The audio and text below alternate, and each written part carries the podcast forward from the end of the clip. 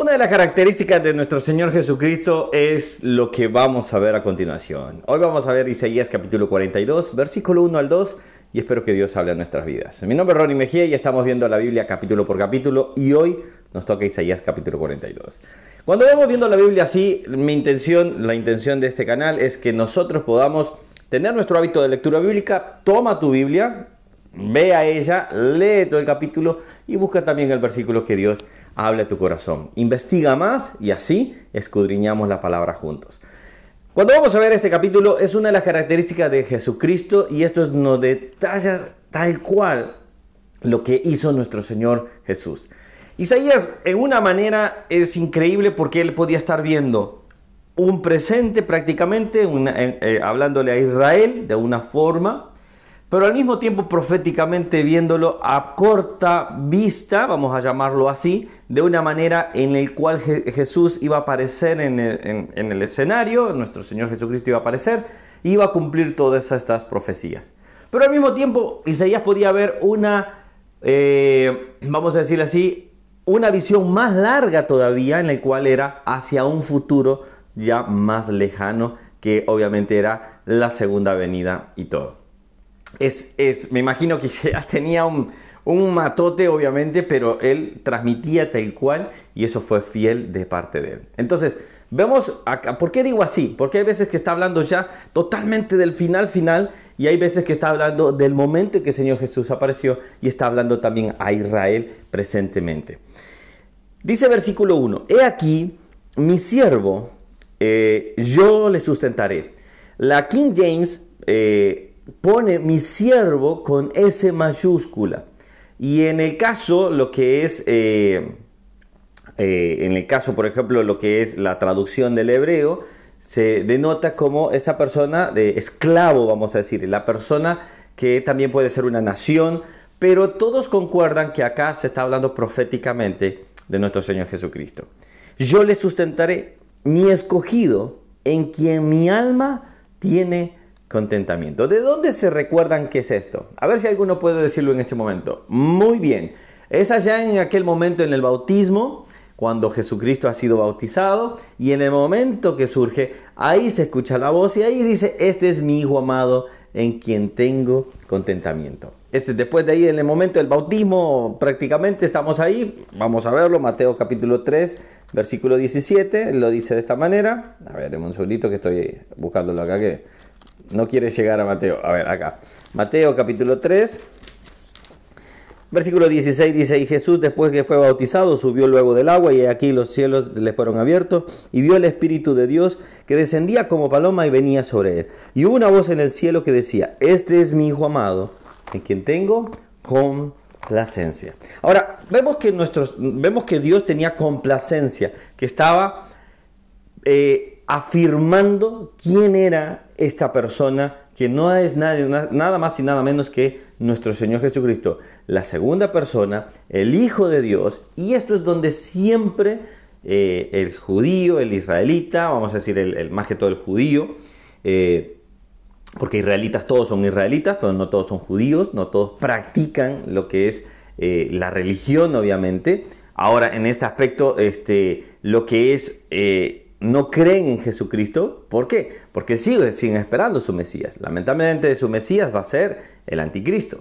Ahora, no nos vamos del tema, pero dice, he puesto sobre él mi espíritu. Él traerá justicia a las naciones. ¿Cuándo sucederá esto? ¿Sucedió en el momento que Jesucristo estuvo? No, él no, no, no juzgó a las naciones. Él volverá para juzgar a las naciones. Por eso les digo, está viendo de una manera corta y está viendo de una manera a larga distancia. Es decir, estaba viendo a lo presente, estaba viendo a lo porvenir estaba viendo al futuro totalmente. Dice, versículo 2, no gritará ni alzará su voz, ni, ni la hará oír en las calles. Y aquí voy cerrando un poco. Jesús, una de las características de Jesús fue el servicio. Él mismo dijo, yo no, he, venido para ser servido, sino para servir y para dar salvación y para morir por muchos y dar salvación a muchos. Entonces cuando vemos esto, una de las características más importantes de Jesucristo, una de las tantas características es el servicio. Mi pregunta hacia ti en este momento, y aquí voy hacia aterrizando, es, ¿Cómo estás sirviendo al Señor? Alguien puede decir, bueno, yo ya yo voy a la iglesia, este, a mí no me hablen de servicio porque yo no, yo no, yo no me quiero meter tanto todo ese tema. Eso solo te lo voy a decir claramente, es pura comodidad tuya. Eso simplemente no, eso solo son excusas de no servir. Jesús demostró el servicio 100%. ¿Sabes cuál fue un momento del servicio? Cuando todos se fueron, todos estaban entrando, obviamente, ahí en la cena del Señor, unos estaban diciendo, uy, ¿quién va a ser el más grande? Uy, ¿quién va a tener el trono más grande? Quizás, uy, yo voy a ser, yo voy a ser el líder, oh, etcétera, etcétera. ¿Y Jesús qué hizo? Tomó una toalla, tomó un latón, se dice acá, en mi país se dice un guacal, eh, un recipiente profundo, y empezó a lavarle los pies. ¿Sabes quién hacía esa, esa, esa, esa actividad? El esclavo más bajo del momento. Nadie quiso hacerlo. Nadie quiso lavar los pies. Pero Jesús lo hizo. ¿Qué somos nosotros? Servidores del Señor. Vamos a lavar pies. No fue un mandato que el Señor dejara. Vamos a hacer, a servir a las personas. ¿Y cómo puedo servir a las personas? Lo que Dios ha hecho en mi vida. Dios me ha mostrado a través de su palabra. Transmitirlo a otro. Y eso es hacer discípulos. ¿Qué requiere hacer discípulos? Tiempo, esfuerzo, dedicación. Pero a eso hemos sido llamados. Mi pregunta es, ¿en qué estás sirviendo tú? Vas a empezar un año y creo que el, primer, uno de los objetivos debe ser, Señor, me has mostrado tu salvación. Quiero servirte para que otros puedan conocerte más a ti. Oramos. Señor, no pude tocar todo el capítulo, pero solo con estos versículos, Señor, ya nos denota tantas cosas que tenemos por hacer. Perdónanos si no te hemos servido como debe de ser. Perdónanos si nuestra comodidad puede más que nosotros. Perdónanos, Señor. Ayúdanos a ser fieles a ti, pero a ser buenos servidores también. Señor, como dice, a la verdad, la mies es mucha y pocos los obreros. Señor, queremos trabajar en ti, en tu viña, trabajar en tu, en tu campo, Señor, trabajar en las personas que tú quieres que han de ser salvas. Pero Señor, tu palabra dice, ¿y cómo creerán si nadie les predica? Ayúdame a ser un fiel servidor tuyo en este año que está por venir.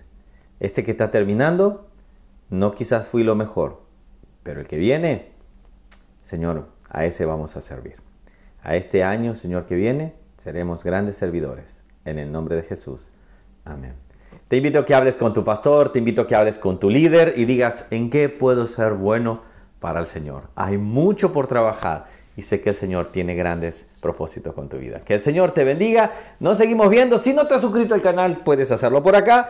Dale a la campanita, dale a notificaciones todas y ahí tenemos para que podamos así... Eh, les avisa cada vez que subimos un nuevo video y de lunes a viernes estamos esperando. Quizás la semana que viene voy a tomar algunos días de descanso, ya lo voy diciendo porque digo, a veces no se va a poder dar quizás todos los días, vamos a tratar de ver ahí cómo lo podemos hacer, pero bueno, vamos a tomarnos un día de familia, este, y ahí vamos a, quizás algún día, perdónenme si no lo puedo subir, pero vamos a estar, vamos después a, continuar obviamente. Que Dios les bendiga, nos estamos viendo eh, mañana y así terminamos el año ya 2023. Que Dios les bendiga. Felices fiestas ahí y feliz año nuevo. Pero mañana nos despedimos. Bendiciones. Chao, chao.